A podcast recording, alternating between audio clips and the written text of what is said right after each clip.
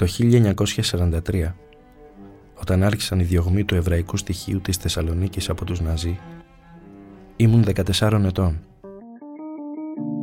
Είναι τα podcast της ΛΑΙΦΟ.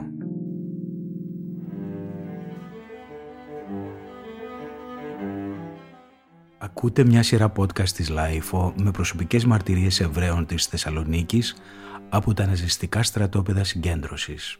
Στο σημερινό επεισόδιο, ο ηθοποιός Αινείας Τσαμάτης διαβάζει τη μαρτυρία του Πέπο Γκατένιο.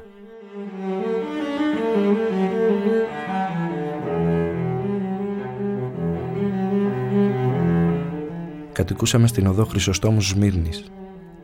Όταν οι Γερμανοί μας εξανάγκασαν να περιοριστούμε σε γκέτο, μετικήσαμε στην οδό Συγκρού. Όταν άρχισαν να αποχωρούν οι διάφορες αποστολές, φύγαμε από αυτό το σπίτι και εγκατασταθήκαμε σε άλλο, στην οδό Ευζώνων. Στο ολοκαύτωμα έχασα τους γονείς μου, την αδελφή μου και πάρα πολλούς συγγενείς μου. Η οικογένειά μου είχε μία ιδιαιτερότητα. Όπως σας είπα, είχα μία αδελφή, κατά 8 χρόνια μεγαλύτερη μου. Την έλεγαν Σαρίκα και ήταν πολύ όμορφη.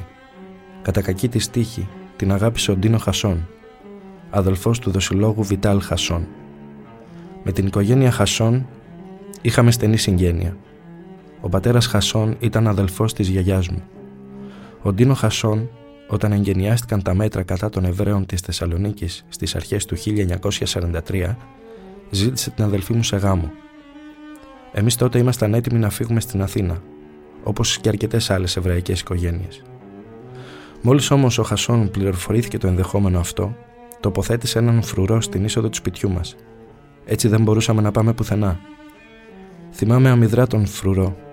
Ήταν ένας δικός μας πολιτοφύλακας που νομίζω επέζησε από τα στρατόπεδα, αλλά δεν συγκρατώ το όνομά του. Στη συνέχεια ο Χασόν άρχισε να εκβιάζει την οικογένειά μου. Κάθε τόσο οδηγούσαν τον πατέρα μου στην Γκεστάπο, στην οδό Βελισσαρίου. Και ο Βιτάλ Χασόν μας προειδοποιούσε ότι θα σωθούμε μόνο εφόσον δεχτούμε να παντρευτεί ο αδελφός του την αδελφή μου. Ο πατέρας μου αρνήθηκε στην αρχή επιμένοντας ότι αυτός ο γάμος δεν είναι δυνατόν να γίνει. Η αδελφή μου ήταν μια καλομαθημένη κοπέλα, ενώ ο Χασόν ήταν ένας αλήτης. Το ίδιο βράδυ, αφού ο πατέρας μου απέρριψε το συνοικέσιο, τον έπιασαν και τον έκλεισαν στα μπουντρούμια της Γκεστάπο. Έπιασαν ακόμα και τους συνεταίρους του.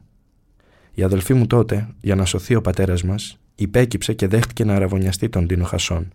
Αμέσως ο πατέρας μου αφέθηκε ελεύθερος, όπως επίσης και οι συνεταίροι του. Έδωσαν βέβαια και ένα σωρό λίρες για να βγουν, τις οποίες καρπόθηκε ο Χασόν. Ακολούθησε μετά από μια εβδομάδα νέος εκβιασμός. Έπρεπε να γίνει ο γάμος. Ο πατέρας μου αρνήθηκε και πάλι, προβάλλοντας διάφορες προφάσεις και δικαιολογίες. Το ίδιο βράδυ τον συνέλαβαν και τον έκλεισαν ξανά στα μπουντρούμια της Γκεστάπο. Κι έτσι η αδελφή μου αναγκάστηκε για μία ακόμη φορά να υποκύψει.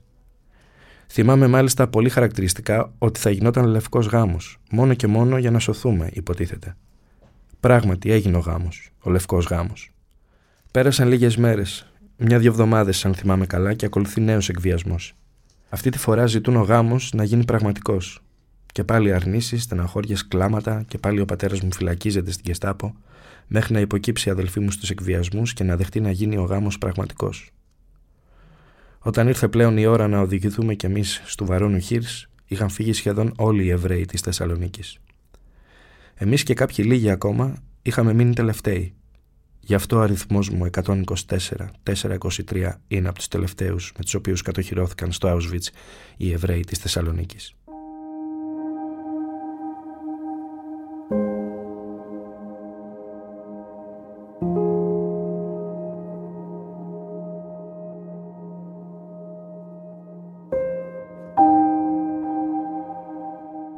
Η αδελφή μου με τον άντρα της ήταν και αυτή του Βαρώνου Χίρς. Όταν ήρθε η ώρα της αναχώρησης της αποστολής μας, ο Χασόν είπε ότι η αδελφή μου μπορούσε να παραμείνει εδώ. Οι υπόλοιποι όμως έπρεπε να φύγουμε. Η αδελφή μου δυστυχώς δεν το δέχτηκε αυτό.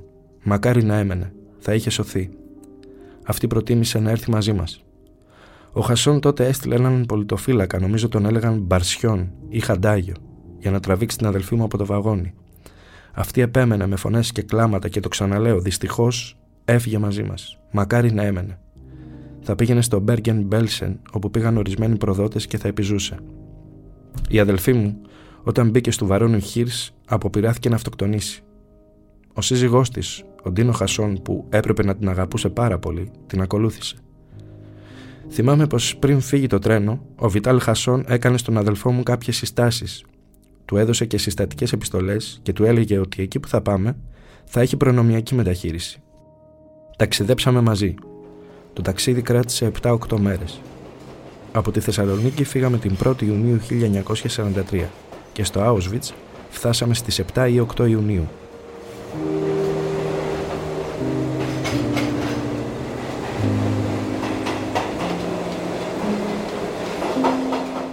Ο Ντίνο Χασόν μπήκε και αυτό στο στρατόπεδο, δηλαδή πέρασε από την πρώτη επιλογή όπως και εγώ. Εμένα με επέλεξαν να μπω στο στρατόπεδο αν και ήμουν μικρό παιδί. Για το ταξίδι μας θα σας τα έχουν αφηγηθεί και άλλοι. Εγώ επαναλαμβάνω, ήμουν τότε μικρό παιδί και δεν τα έβλεπα τόσο τραγικά όπως θα τα έβλεπε ένας μεγάλος. Βέβαια το βαγόν ήταν υπερπλήρες. Οι περισσότεροι της αποστολής μας ήταν παράγοντες της κοινότητας που είχαν μείνει τελευταίοι. Ανάμεσά τους και αρκετοί γνωστοί μας. Θυμάμαι επίσης ότι κατά το διάστημα του εγκλισμού μας του Βαρώνου Χίρς είχα δημιουργήσει παρέες με συνομιλίκους μου. Στου Βαρώνου Χίρς μείναμε 10-15 μέρες. Φροντίσαμε λοιπόν να μπούμε με την παρέα μου στο ίδιο βαγόνι. Είχαμε επίσης αρχίσει να πλησιάζουμε και κάποια κορίτσια. Καταλαβαίνετε, φαινόμενα της ηλικίας. Μου φαινόταν λοιπόν σαν να πηγαίναμε εκδρομή, σαν να ζούσαμε μία περιπέτεια. Κανείς δεν μπορούσε να φανταστεί τι θα γινόταν μετά. Φυσικά οι γονείς μας δεν αντιμετώπιζαν την κατάσταση με τη δική μας αμεριμνησία. Να δραπετεύσουμε στην Αθήνα ήταν αδύνατο πια. Εξάλλου ήμασταν διαρκώς κυκλωμένοι από τα στελέχη του Χασόν, τους πολιτοφύλακες. Βέβαια, εγώ είχα κάποια προνόμια στο Βαρώνου Χίρς, κυκλοφορούσα άνετα. Ήμουν, βλέπετε, το κουνιαδάκι του Χασόν. Και όταν επρόκειτο να δείρουν κάποιον γιατί έκλεψε, με φώναζε και εμένα να παρακολουθήσω.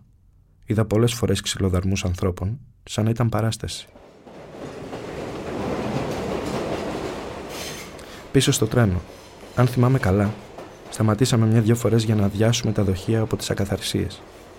Μια φορά νομίζω κατεβήκαμε όλοι. Θυμάμαι αμυδρά κάποια κοπέλα που ήταν το φλερτ μου και ταξίδευε με άλλο βαγόνι και τη χαιρέτησα από μακριά.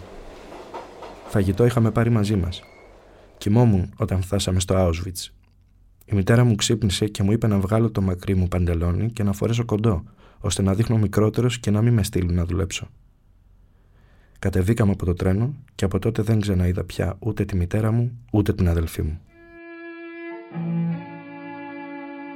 Μόνο μια αμυδρή εικόνα μου μετέφερε κάποια γνωστή που της είδε πάνω στο φορτηγό. Κρατούσα τον πατέρα μου από το χέρι. Όταν περάσαμε την επιλογή, ο Γερμανός αξιωματικός έκρινε ότι ο πατέρας μου φαινόταν νέος και τον έστειλε από τη μία πλευρά. Εγώ βέβαια δεν ήξερα τίποτα. Θυμάμαι χαρακτηριστικά ότι μπροστά μου ήταν κάποιος λίγο κουτσός που τον έστειλαν στην αντίθετη πλευρά. Έτρεξα πίσω από τον πατέρα μου. Ένας Γερμανός, δεν ξέρω ποιος, ίσως και ο Μένγκελε, με σταμάτησε και κάτι μου είπε. Εγώ του έδειξα τον πατέρα μου λέγοντας «Φάτερ, φάτερ». Και αυτός με άφησε και πήγα κοντά του. Έτσι μπήκαμε στο στρατόπεδο.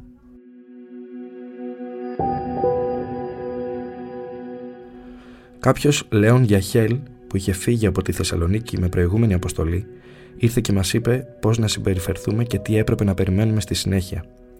Μας έβαλαν και αριθμούς. Ο δικός μου, όπως σας είπα, είναι 124-423. Ο πατέρας μου είχε τον αμέσως προηγούμενο.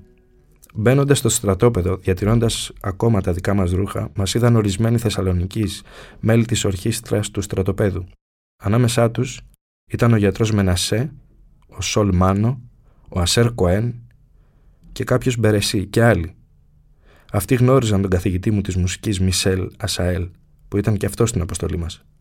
Ειδοποίησαν τότε τον αρχιμουσικό ότι στο στρατόπεδο μπήκε ο καλύτερος μουσικός της Ελλάδας. Πράγματι, ο αρχιμουσικός ήρθε για να τον συναντήσει και να τον εντάξει στην ορχήστρα. Ο Ασαέλ υπέδειξε και εμένα, λέγοντας στον αρχιμουσικό ότι είμαι μαθητής του και ότι έχω πολύ ταλέντο. Εγώ βέβαια παρέμενα φοβισμένος και δεν άφηνα το χέρι του πατέρα μου. Ο αρχιμουσικός με κάλεσε να περάσω εξετάσεις. Έπαιζα ακορντεόν. Ακολούθησε η γνωστή διαδικασία της εισόδου στο στρατόπεδο. Μας έκοψαν τα μαλλιά, μας έστειλαν στο λουτρό, μας έδωσαν ρηγοτές στολές. Το απόγευμα ήρθε η ώρα των εξετάσεων. Μαζί μου, εκτός του Ασαέλ, ήταν και 2-3 άλλοι. Σημειωτέων ότι το βράδυ της άφηξής μας μας έβαλαν στο μπλοκ 19. Το στρατόπεδο το διοικούσαν οι ίδιοι οι κρατούμενοι, που την εποχή εκείνη ήταν κυρίως Εβραίοι. Ήταν οι λεγόμενοι Μπλοκέλτεστερ και κάπου. Στο δικό μας μπλοκ, Μπλοκέλτεστερ, ήταν κάποιος Ισραήλ, ο οποίος μόλις μας είδε, είπε του πατέρα μου: «Εσύ δεν θα μπορέσεις να επιζήσεις εδώ. Το γιο σου όμως θα τον προσέχω εγώ, και όσο ζω, εγγυώμαι και για τη ζωή του». Όσο για τον Ντίνο Χασόν, μόλις οι κρατούμενοι πληροφορήθηκαν την άφηξη του αδελφού εκείνου που έστειλε στο στρατόπεδο όλους τους Εβραίους της Θεσσαλονίκης, τον έσπασαν στο ξύλο. Το ίδιο βράδυ, μάλιστα, μου πρότειναν να τον σκοτώσω. Αλλά εγώ δεν μπορούσα να το κάνω αυτό. Μου ζήτησαν τότε να παίζω ακορντεόν, ενώ οι άλλοι κρατούμενοι τον χτυπούσαν.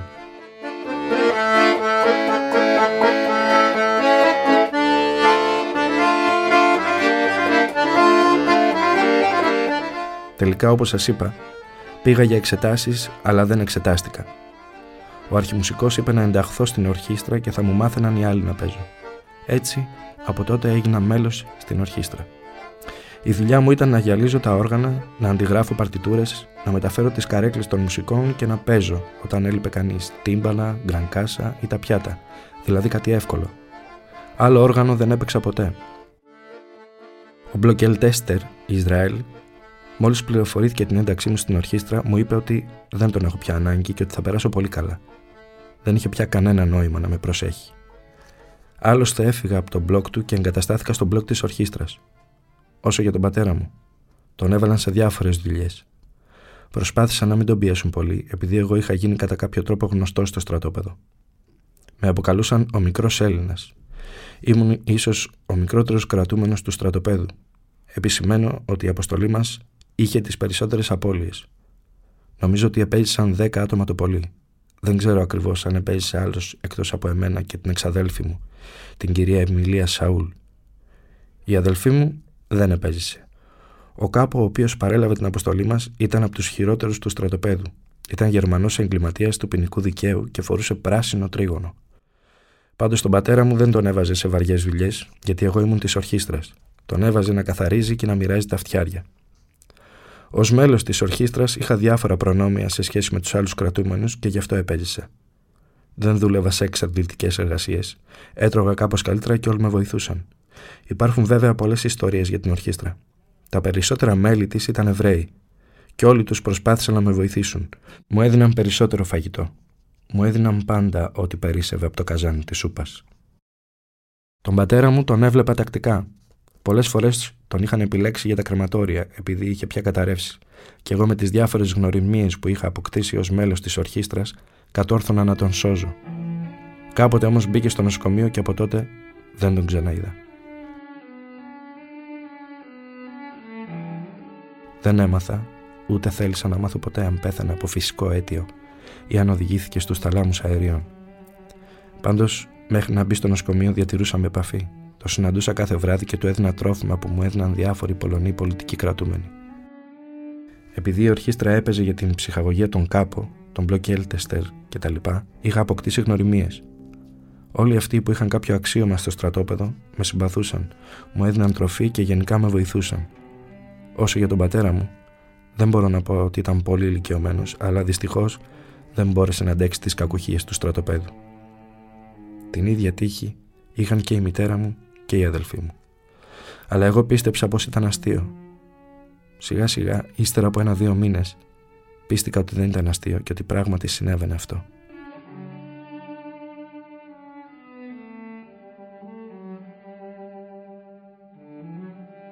Παρέλειψα να σας πω ότι εγώ παρέμεινα συνέχεια στον Μπιρκενάου, που ήταν πολύ χειρότερο από το Άουσβιτς. Το Άουσβιτς το επισκέφθηκα μετά τον πόλεμο. Στον Μπιρκενάου παρέμεινα από την πρώτη μέρα της εισόδου μου στο στρατόπεδο. Στην ορχήστρα όμως έπαιξα μόνο 1 χρόνο, γιατί κάποιος SS διαμαρτυρήθηκε λέγοντας ότι είμαι στην ορχήστρα ενώ δεν κάνω τίποτα. Έτσι με έστειλαν σε διάφορα κομάντο. Όταν οι κρατούμενοι επέστρεφαν από τις εργασίες τους, γινόταν κάποια επιλογή. Υπήρχαν 2 ειδών επιλογές. Οι μικρές, που τις έκαναν οι Μπλοκέλτεστερ και οι SS της φρουράς του στρατοπέδου, και οι μεγάλες, από τις οποίες περνούσαν όλοι οι Εβραίοι, έστω και αν είχαν κάποια θέση στο στρατόπεδο. Τέτοιες επιλογές γίνονταν ολόκληρο το 1943 και μέχρι τα μέσα του 1944. Εγώ πέρασα από τις δύο μεγαλύτερες επιλογές και από πολλές μικρότερες. Όταν έγινε επιλογή για πρώτη φορά, δεν κατάλαβα περί τίνος πρόκειται. Ήταν απόγευμα, την ώρα του προσκλητηρίου. Διέταξαν όλους τους χριστιανούς κρατούμενους να πάνε στα μπλοκ τους και να μείνουν έξω μόνο οι Εβραίοι. Μείναμε λοιπόν περίπου οι μισοί. Οι γραμμές μας αρέωσαν. Μας είπαν να βγάλουμε τα ρούχα μας και να τα τοποθετήσουμε μπροστά μας. Δεν είχαμε καταλάβει ακόμα τι θα ακολουθούσε, γιατί και άλλες φορές μας διέταζαν να γδυθούμε για να μας ελέγξουν για ψήρες κτλ. Αφού γδυθήκαμε, πέρασε από μπροστά μας κάποιος που, όπως εκ των υστέρων πληροφορήθηκα, ήταν ο Μένγκελε.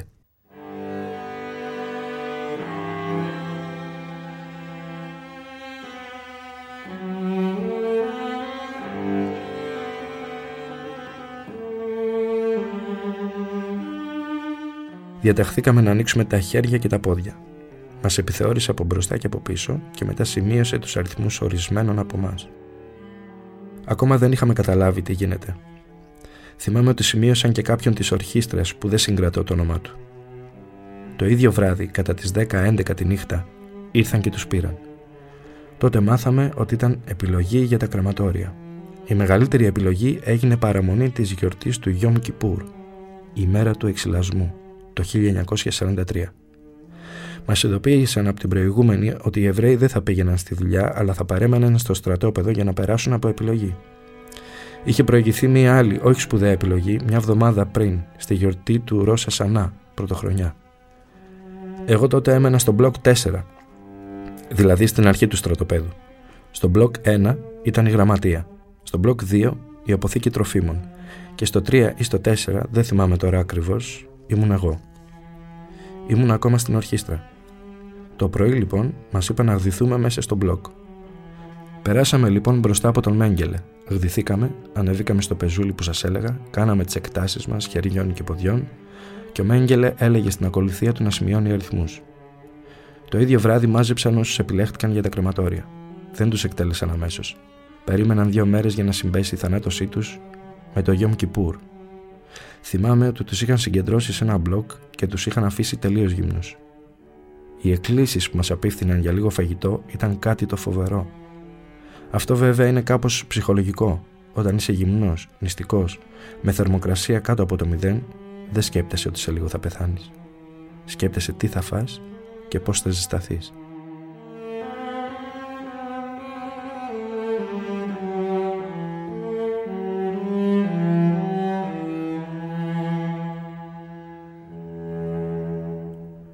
Τους έκαψαν λοιπόν ανήμερα το Γιόμ Κιπούρ.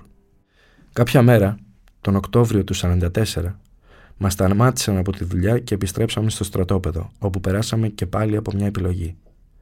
Διαδόθηκε ότι θα σχηματιστεί μια αποστολή και ότι θα φύγουμε.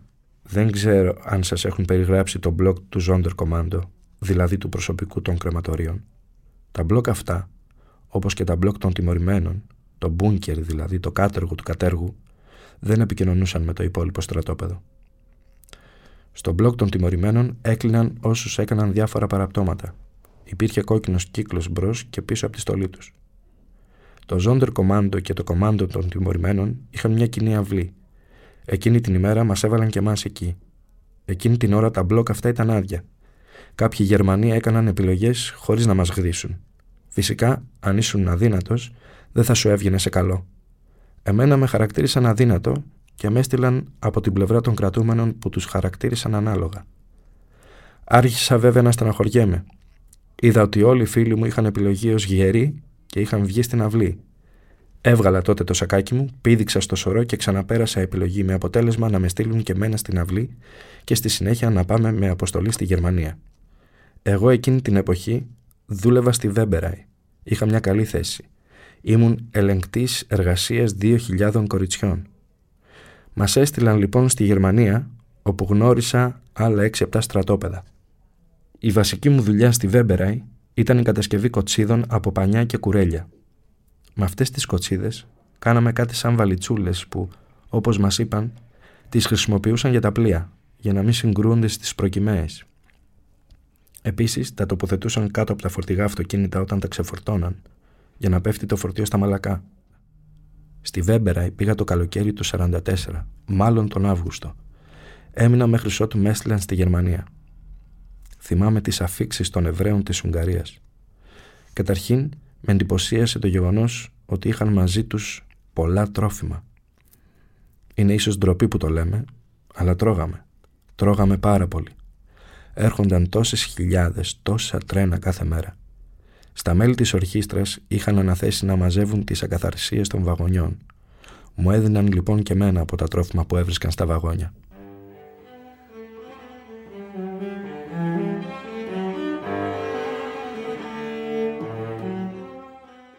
Η οσμή, η κάπνα από την καύση των πτωμάτων ήταν έντονη. Τότε δεν τους έκαιγαν μόνο στα κρεματόρια. Ήταν πάρα πολλοί και τα κρεματόρια δεν επαρκούσαν. Τους έκαιγαν και σε κάτι τεράστιους λάκους που τους είδα και τότε και το 1965, όταν επισκεφθήκαμε ξανά το Άουσβιτς. Τέτοιες φλόγες φαίνονταν από μακριά, ολόκληρο το στρατόπεδο το κάλυπτε μια ομίχλη και η τσίκνα ήταν τρομερή.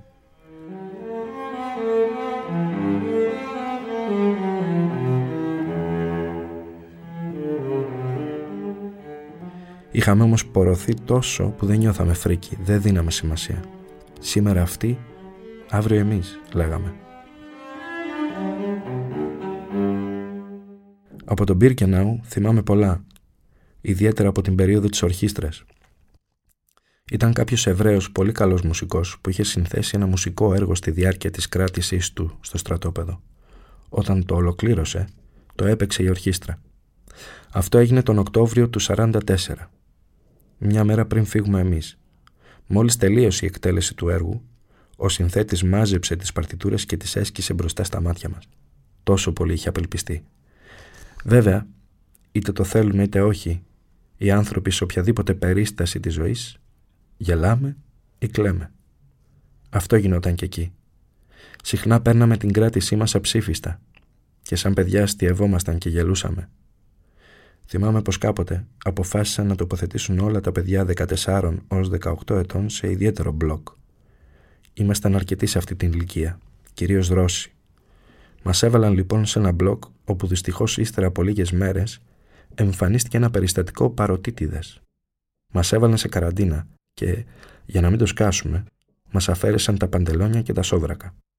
Μείναμε σε καραντίνα 20-25 μέρες, φορώντας μόνο ένα πουκάμισο. Αν εμφανιζόταν κι άλλο κρούσμα, θα μας σκότωναν όλους. Δεν ξέρω βέβαια τι απέγινε το παιδί που είχε προσβληθεί. Έτσι μετρούσαμε τις μέρες. Την προτελευταία μέρα εμφανίστηκε και δεύτερο κρούσμα. Αρχίσαμε να ανησυχούμε πλέον για την τύχη μας. Φαίνεται όμως ότι υπάρχει πάντα ο απομηχανής Θεός. Ο Σράιμπερ, γραμματέας του μπλοκ, που ήταν κάποιος πολύ καλός Γερμανοεβραίος, εξαφάνισε το παιδί αυτό. Δεν ξέρω που το πήγε. Ίσως το σκότωσε. Έτσι, όταν οι Γερμανοί ήρθαν να μας ελέγξουν, ανέφερε ότι δεν προσβλήθηκε κανείς μας. Έτσι μας άφησαν ελεύθερους και μας επέστρεψαν και τα παντελόνια μας.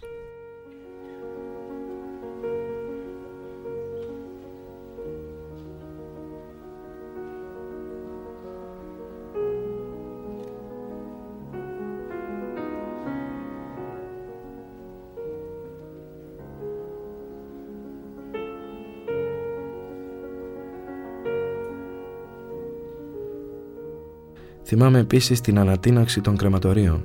Ήμουν μπροστά, σε απόσταση 100-150 μέτρων, γιατί η Βέμπεραϊ, όπου δούλευα τότε, ήταν πολύ κοντά στα κρεματόρια.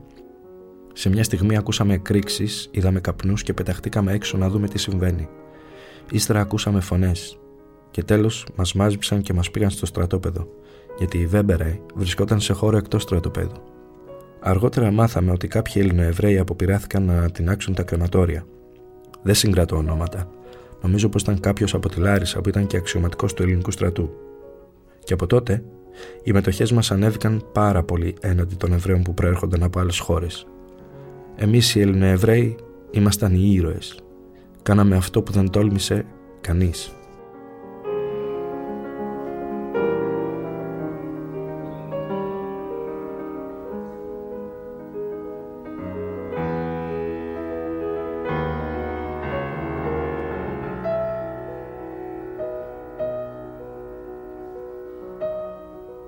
Εγώ από εκείνους που συμμετείχαν στην εξέγερση γνωρίζω για κάποιον Δαβίδ Καράσο, Η σύζυγός του, που νομίζω πως ονομαζόταν Ντέζι, ήταν στη Βέμπεραϊ. Μια μέρα εκείνος μας πλησίασε και φώναξε τη γυναίκα του. Δεν ξέρω πώς τα κατάφερε. Πάντως ήταν μαζί με εκείνους που ανατινάχτηκαν μαζί με το κρεματόριο. Είχε τότε κυκλοφορήσει μια εκδοχή ότι είχαν συνεννοηθεί με την αντίσταση να χτυπήσει την ίδια στιγμή. Ο σύνδεσμος όμως δεν πρόλαβε να ειδοποιήσει την αντίσταση ή κάτι τέτοιο. Έτσι οι κρατούμενοι, όταν πια είδαν ότι δεν μπορούν να κάνουν τίποτε άλλο, ανατινάχτηκαν μαζί με το κρεματόριο. Δεν θυμάμαι να έκαναν αντίπεινα. Όσο για εκείνους που πήραν μέρος στην εξέγερση, δεν επέζησε κανείς για να τον τιμωρήσουν.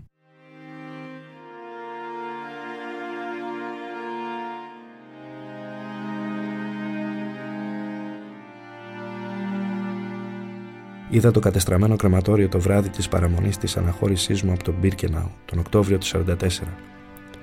Είναι βέβαια γνωστό ότι τα υπόλοιπα κρεματόρια τα ανατείναξαν οι ίδιοι οι Γερμανοί όταν εκένωσαν το στρατόπεδο. Την εποχή της εξέγερσης πάντως τα κρεματόρια δεν είχαν κίνηση. Είχαν ολοκληρωθεί αποστολές από την Ουγγαρία, δεν υπήρχαν άλλες αποστολές και είχαν σταματήσει και οι επιλογές. Όταν μας πήραν από το Άουσβιτς, μας πήγαν στα εργοστάσια Χέγγελ, κοντά στο Οράνιονμπουργκ στην περιοχή του Βερολίνου, όπου κατασκεύαζαν αεροπλάνα. Μείναμε 15-20 μέρες σε καραντίνα σε ένα τεράστιο υπόστρωχο χωρίς να δουλεύουμε. Ύστερα μας πήγαν στη Ζάξενχάουζεν και μετά από 15-20 μέρες μας μετακίνησαν σε ένα άλλο μικρό στρατόπεδο, το Μερεν Γκάντεμπουργκ. Είχαμε μείνει πια πολύ λίγοι.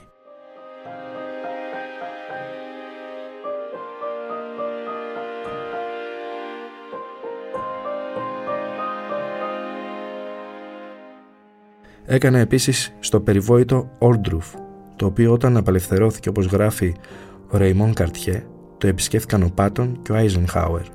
Ο πρώτος λοιπόν έκανε μετό, ενώ ο δεύτερος κυτρίνησε σαν το λεμόνι. Ήταν μια κόλαση αυτό το στρατόπεδο, το οποίο φτιάξαμε εμείς.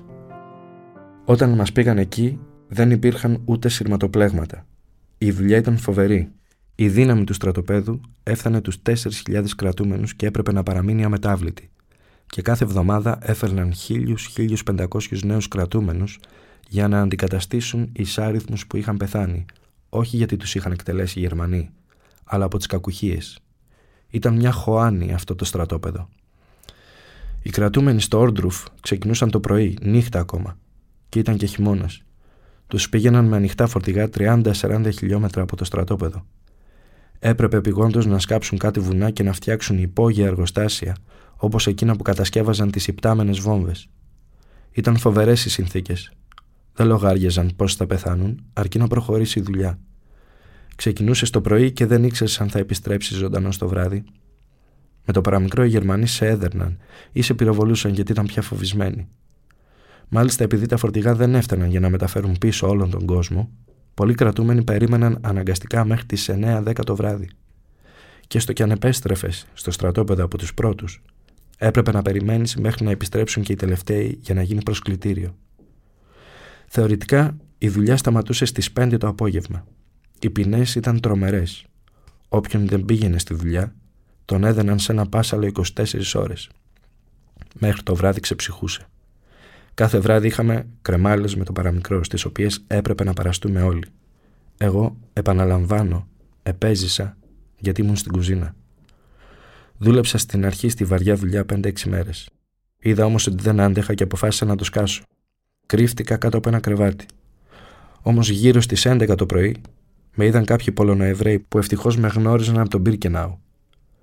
Εγώ, ξέροντας τι με περίμενε, άρχισα να κλαίω.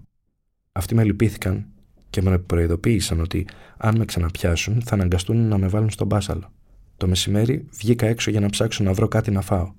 Συνάντησα κάποιον Μπάουρ, Γερμανοεβραίο με μεγάλη θέση στο στρατόπεδο. Με ρώτησε τι γυρεύω εδώ και του απάντησα ότι τόσκασα από τη δουλειά γιατί δεν άντεχα. Μου είπε τότε να τον ακολουθήσω και με οδήγησε στην κουζίνα. Όλα αυτά είναι μια αλυσίδα συμπτώσεων που στην κυριολεξία μέσωσαν και άλλοτε και τώρα. Μια άλλη σύμπτωση. Ήταν γνωστό ότι όποιος έβγαζε ένα σπυρί είχε μια θεραπεία, τον θάνατο. Η γάμπα μου από την αβιταμίνωση είχε γεμίσει σπυριά και εγώ όλο κρυβόμουνα, αλλά ως πότε θα μπορούσα να κρύβομαι. Παρακάλεσα τον γιατρό Μενασέ, που δεν ξέρω πώς τα κατάφερε, και μου έδωσε ένα μπουκαλάκι με βιταμίνες για να παίρνω 10 σταγόνες κάθε πρωί. Εγώ το έβαλα στην τσέπη μου και μου χύθηκε. Ευτυχώς, το έβαλα στην τσέπη που ήταν πάνω από το πόδι με τα σπηριά. Το δέρμα απορρόφησε τις βιταμίνες και τα σπηριά έφυγαν. Αν το έβαζα στην άλλη τσέπη, δεν θα επιζούσα. Μία ακόμα σύμπτωση. Είχα βγάλει στο σβέρκο ένα τεράστιο σπηρί. Το σημάδι του υπάρχει ακόμα. Είχα βγάλει σπηριά και στα αυτιά και στις άκρες του στόματος. Πήγα μια-δυο φορές στο γιατρό, μου έδωσε κάτι πομάδες, αλλά δεν θεραπεύτηκα τελείως. Προσπάθησα λοιπόν να μείνω στην αφάνεια, καλυμμένος με ένα κασκόλ. Ήμουν λυπημένος. Με πλησίασε τότε ένας κρατούμενος. Δεν θυμάμαι ούτε το όνομά του, ούτε τη φυσιογνωμία του. Μου είπε ότι είναι γιατρός και μπορεί να με θεραπεύσει. Μου έδωσε ένα μπουκάλι μουρουνέλαιο και θεραπεύτηκα σε μια εβδομάδα. Μια άλλη φορά έπιασα ψώρα και αυτός σήμαινε επίσης θάνατο. Ήμουν πια στη Γερμανία. Είχα τρελαθεί από τη φαγούρα και είχα προσβληθεί σε διάφορα ευαίσθητα σημεία του σώματος. Μας πήγαν σε κάποιο στρατόπεδο με 2 γεμάτα βαγόνια. Το ένα ήταν κλειστό, με μια σόμπα μέσα γιατί ήταν Ιανουάριος. Το δεύτερο ήταν διάτριτο από τα βλήματα χωρίς παράθυρα. Καταλαβαίνετε τώρα, να είναι νύχτα με θερμοκρασία 15 υπό το 0. Το τρένο να τρέχει και ο αέρας να μπαίνει μέσα. Εκ των υστέρων αποδείχτηκε ότι είχα καλή τύχη. Αρχικά με έβαλαν στο κρύο βαγόνι, όπου ταξίδεψα για 3-4 ώρες. Τότε έκαναν στάση και αλλάξαμε βαγόνι, ενώ οι ως τότε επιβάτες του πήγαν στο δικό μας. Άλλες 3-4 ώρες ταξίδι και νέα αλλαγή.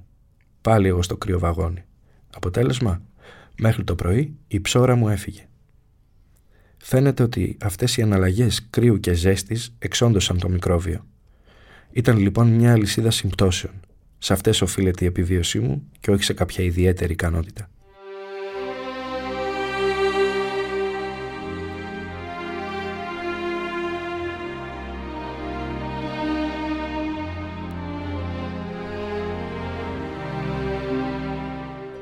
Οι αναμνήσεις βέβαια δεν έχουν τελειωμό. Η μουσική, όπως ξέρετε, είναι άνθρωποι με ρομαντισμό και ευαισθησίες. Όταν γίνονταν οι επιλογές, έπαιζαν ευρεοπολωνέζικα τραγούδια. Ήταν τραγικές αυτές οι σκηνές. Προσπαθούσαμε να δώσουμε στο στρατόπεδο μια χαρούμενη όψη. Στις μεγάλες χριστιανικές γιορτές, Χριστούγεννα, Πρωτοχρονιά, η ορχήστρα δεν σταματούσε καθόλου. Έβλεπε τους χριστιανούς κρατουμένους, συγκινημένους γιατί ήταν μακριά από τα σπίτια τους. Η ατμόσφαιρα απήχε πολύ από το να είναι γιορτινή. Τις εβραϊκές γιορτές τις ζούσαμε και αυτές κατά κάποιο τρόπο. Ορισμένοι ήξεραν πότε πέφτουν. Εμείς βέβαια τρέμαμε όταν πλησίαζε εβραϊκή γιορτή. Το Κιπούρ του 1944 το στρατόπεδο ήταν πλημμυρισμένο από Εβραίους της Ουγγαρίας. Από την παραμονή συγκεντρώνονταν σε μικρές ομάδες και έψελναν. Εμείς τους λέγαμε να αφήσουν τη γιορτή να περάσει έτσι. Όμως αυτοί δεν μας άκουγαν. Και γι' αυτό αντιδρούσαμε κάπως σκληρά. Τους πετούσαμε νερά και πέτρες γιατί είχαμε την εμπειρία της μεγάλης επιλογής που έγινε το Γιομ Κιπούρ του 1943.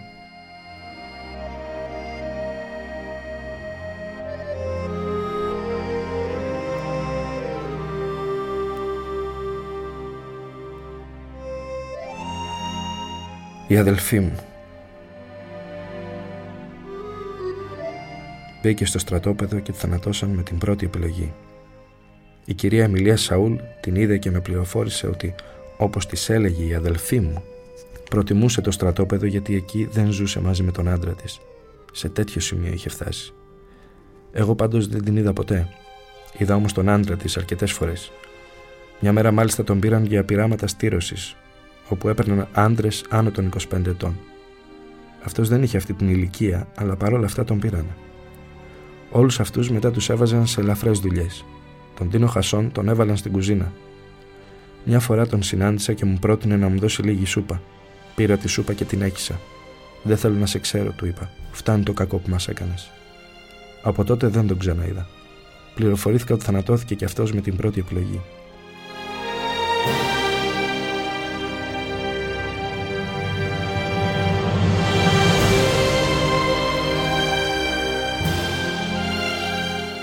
Κατέθεσα ως ένας από τους βασικούς μάρτυρες κατηγορίας στη δίκη των συνεργατών των Ναζί. Και πράγματι στη δίκη είπα όλα αυτά που σας ανέφερα, και εδώ σχετικά με τον Ντίνο Χασόν. Σε κάποιο άλλο σημείο της δίκης κατέθεσα ότι ο ίδιος ο Αλμπάλα άνοιξε το μαγαζί μας. Έσκαψε το υπόγειο για να βρει κρυμμένα τη μαλφή και μέχρι την τελευταία στιγμή φορούσε μια καπαρδίνα που είχε πάρει από το μαγαζί μας. Το μαγαζί μας λεηλατήθηκε. Στην αρχή οι Γερμανοί λαιλάτισαν ό,τι καλύτερο υπήρχε. Εγγλέζικα κασμίρια, πολύ ωραία γερμανικά παλτά, εγγλέζικες καπαρδίνες και άλλα. Άφησαν όσα κατά τη γνώμη τους δεν άξιζαν. Το μαγαζί μας το πήρε ο προδότης Αγκόπ Μπουντουριάν με κάποιον Δημητριάδη, ο οποίος μετά τον πόλεμο εγκαταστάθηκε στην Ξάνθη και μάλιστα προσφέρθηκε να μας δώσει και κάποια αποζημίωση. Μετά την απελευθέρωση επέστρεψαν αμέσως στη Θεσσαλονίκη τα παιδιά του συνέτερου μας, που είχαν κρυφτεί στην Αθήνα. Αυτοί πήραν το μαγαζί με ελάχιστα όμως εμπορεύματα. Στη δίκη αυτή κατέθεσα επίσης ότι στου Βαρώνου Χίρς ο Βιτάλ Χασόν συνέλαβε και φυλάκισε 17 άτομα, τα οποία στη συνέχεια σημάδεψε με σταυρούς στην πλάτη. Αυτό έγινε λίγες μέρες πριν από την αναχώρηση της αποστολής μας. Έφεραν τότε ορισμένους από τα έργα για να φύγουν μαζί μας. Ήταν εξαντλημένοι σε κακά χάλια, Ρακένδη, τη Βρώμικη. Όλους αυτούς πριν μπουν στα βαγόνια, ο Χασόν τους σημάδεψε με κόκκινη μπογιά στην πλάτη. Μη με ρωτάτε γιατί. Το θέμα πάντως είναι ότι αυτοί όταν έφτασαν στο Άουσβιτς πήγαν απευθείας στα κρεματόρια. Νομίζω ότι ο Βιτάλ Χασόν καταδικάστηκε σε θάνατο μόνο και μόνο γιατί αφαίρεσε από τους ανθρώπους αυτούς τη δυνατότητα της σωτηρίας μετά την επιλογή. Ήταν καταδικασμένοι από τη στιγμή που τους σημάδεψε. Υπήρχαν ορισμένοι οι οποίοι θα έφευγαν ύστερα από εμάς και θα πήγαιναν σε στρατόπεδα προνομιούχων. Ανάμεσά τους οι διευθύνοντες στην κοινότητα. Είναι γνωστά τα ονόματά τους. Ας μην τα πούμε. Και ο πατέρας Χασόν, που κατοικούσε σε ένα σπιτάκι στο Βαρώνου Χίρς. Απελευθερώθηκα από τους Αμερικάνους στις 2 Μαΐου 1945 στο στρατόπεδο Λούντβιγκλουστ. 15 μέρες πριν μας μάζεψαν όλους τους Εβραίους και μας έβαλαν σε φορτηγά αυτοκίνητα, τον έναν επάνω στον άλλον. Πιστέψαμε ότι θα μας θανατώσουν από στιγμή σε στιγμή. Μας πήγαν σε ένα στρατόπεδο και διέταξαν να καθίσουμε. Εγώ αποκοιμήθηκα. Το πρωί ξυπνώ και βλέπω άλλους κρατούμενους να κυκλοφορούν και άλλους να τρώνε σοκολάτες. Μου είπαν ότι μας ανέλαβε ο Ερυθρός Σταυρός. Έχω διαβάσει ότι προς το τέλος του πολέμου ο φυσιοθεραπευτής του Χίμλερ επεδίωξε να σώσει μερικούς Εβραίους. Πράγματι, μας έδωσαν εκ μέρους του Ερυθρού Σταυρού 3 δέματα. Το κάθε ένα είχε ένα κουτί μαργαρίνη, ένα κουτί τυρί, ένα γάλα ευαπορέ, μια σοκολάτα, ένα σαπούνι, γαλέτες, μια κονσέρβα κρέας και άλλα. Αληθινός θησαυρός. Εκεί κοντά ευτυχώς βρέθηκε κάποιος που μου συνέστησε να φάω ό,τι και όσο τρώει αυτός. Φάγαμε λοιπόν μόνο μια γαλέτα και ένα κομμάτι τυρί. Όσοι έφαγαν σοκολάτες έπαθαν μεγάλη ζημιά. Είδα άνθρωπο να τρώει γάλα σκόνη με το κουτάλι. Ύστερα έπαθε δυσεντερία, ίσως και να πέθανε. Με τα κουτιά αυτά λοιπόν ήμουν πλούσιος. Μάθαμε ότι θα μας πήγαιναν στη Σουδητία. Ορισμένοι είπαν ότι θα ξεκινήσουμε το πρωί. Όλη τη νύχτα ακούγαμε πυροβολισμούς.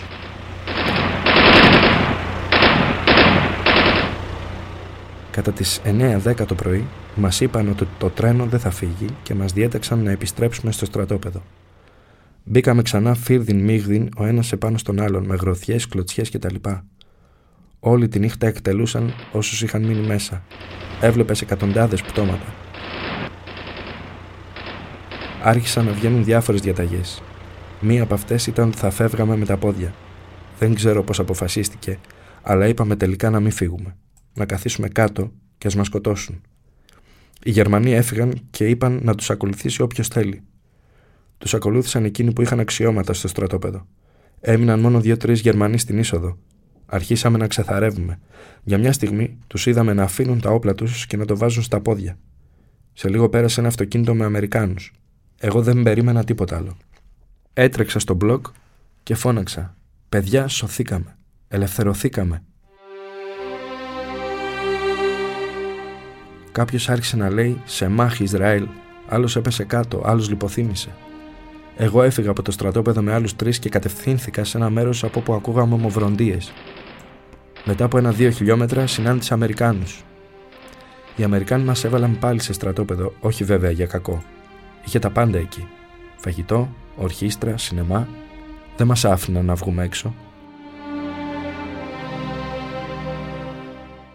Σιγά σιγά μαζευτήκαμε πολλοί από την Ελλάδα, Εβραίοι και χριστιανοί πολιτικοί εξόριστοι, που μας είπαν να ζητήσουμε να πάμε στη ρώσικη ζώνη. Οι Ρώσοι ήταν τότε για μένα οι ήρωές μου. Ακούγαμε τα κατορθώματά τους, Στάλινγκραντ κτλ. Μπήκα λοιπόν και εγώ στην επιτροπή και πήγαμε στη διοίκηση των Αμερικανών. Εγώ προτιμήθηκα επειδή μιλούσα την ξένη γλώσσα καλύτερα από τους άλλους. Τους είπαμε ότι είμαστε κομμουνιστές και θέλουμε να πάμε στη ρωσική ζώνη. Πράγματι, την επόμενη μας παρέδωσαν στους Ρώσους.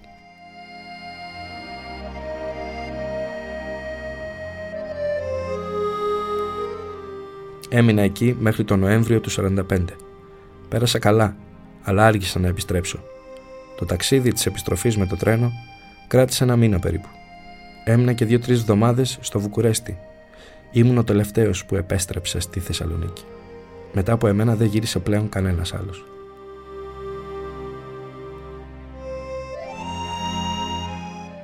Βρήκα εδώ τους συνεταίρους του πατέρα μου, που όπως σας είπα είχαν κρυφτεί στην Αθήνα. Βρήκα ένα θείο, ένα πρώτο εξάδελφο και κανέναν άλλο. Αργότερα παντρεύτηκα και απέκτησα 3 αγόρια.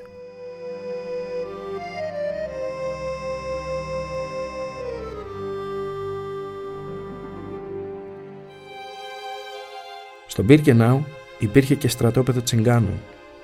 Οι Τσιγκάνοι ζούσαν με τις οικογένειές τους. Ένα βράδυ, νομίζω στις αρχές του 1944, τους εξόντωσαν όλους. Είχαν και δική τους τσιγκάνη και ορχήστρα, όχι όμως τόσο καλή όσο η δική μας. Ένα βράδυ απαγόρευσαν να κυκλοφορούμε έξω από τον μπλοκ. Ακούγαμε συνεχώς φωνές. Μάζεψαν όλους τους τσιγκάνους ανεξαιρέτως και τους σκότωσαν. Δεν άφησαν κανέναν. Σκότωσαν ακόμα και μια τσιγκάνα που ήταν φιλενάδα ενός ΕΣΕΣ. Πάντως τα πιο φοβερά έγιναν με τους Εβραίους της Ουγγαρίας. Έφταναν, αν δεν κάνω λάθος, 14 αποστολές το 24ωρο. Πολλούς τους πήγαιναν στα κρεματόρια με τα πόδια και όχι με αυτοκίνητα. Περίμεναν τη σειρά τους για να τους κάψουν. Μάλιστα, όταν έγινε η μεγάλη επιλογή και στις γυναίκες, ήταν απόγευμα. Την ώρα που τις πήγαιναν στα κρεματόρια, η ορχήστρα έπαιζε διάφορα εμβατήρια και αυτές περνούσαν από μπροστά μας. Συνέβαινε συχνά αυτό όταν είχαμε αφήξει στην Ουγγαρία. Ο γιατρός Μενασέ, όπως πληροφορήθηκε εκ των υστέρων, έπαιζε φλάουτο την ώρα που περνούσε από μπροστά του ένα φορτηγό που μετέφερε την κόρη του στο κρεματόριο. Ο γιατρός Μενασέ ήταν και αυτός στην ορχήστρα.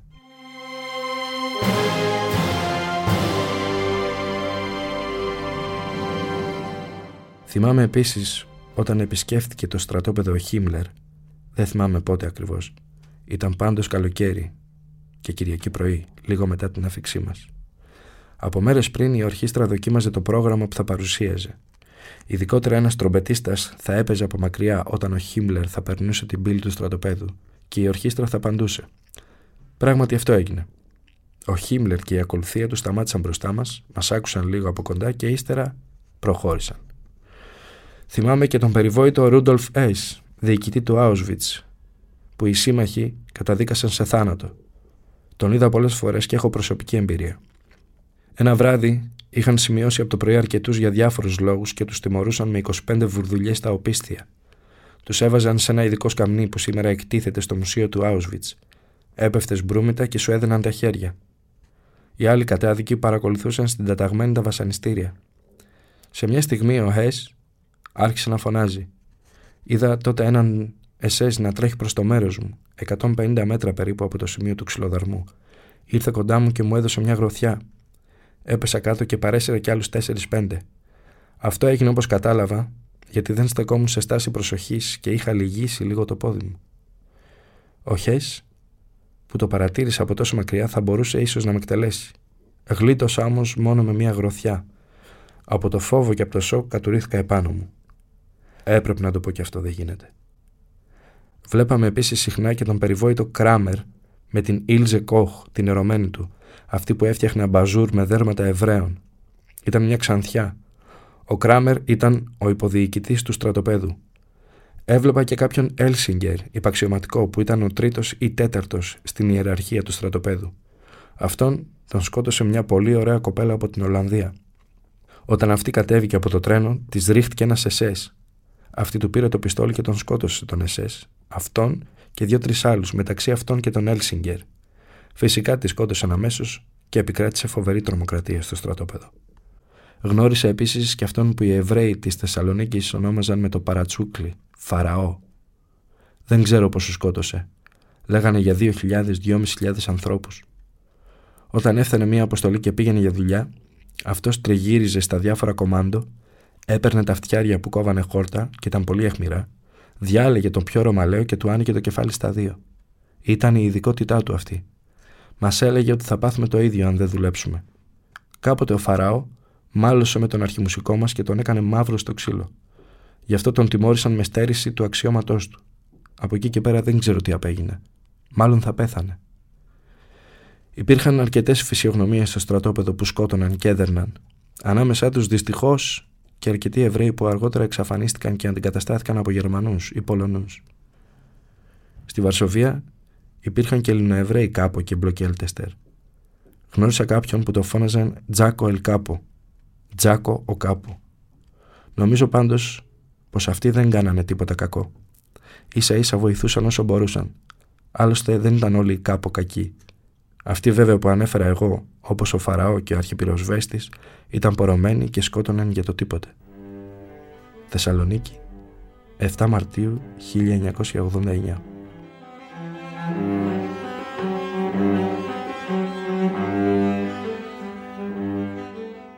Ο ηθοποιός Αινείας Τσαμάτης διάβασε την προσωπική μαρτυρία του Πέπο Γκατένιο, Εβραίου της Θεσσαλονίκης, από τα ναζιστικά στρατόπεδα συγκέντρωσης. Συμπεριλαμβάνεται στο βιβλίο «Προφορικές μαρτυρίες Εβραίων της Θεσσαλονίκης για το Ολοκαύτωμα» της Έρικας Κούνιο Αμαρίλιο και του Αλμπερτουνάρ, που κυκλοφορεί από τις εκδόσεις Ευρασίας, επιμέλεια Φραγκίσκης Αμπατζοπούλου.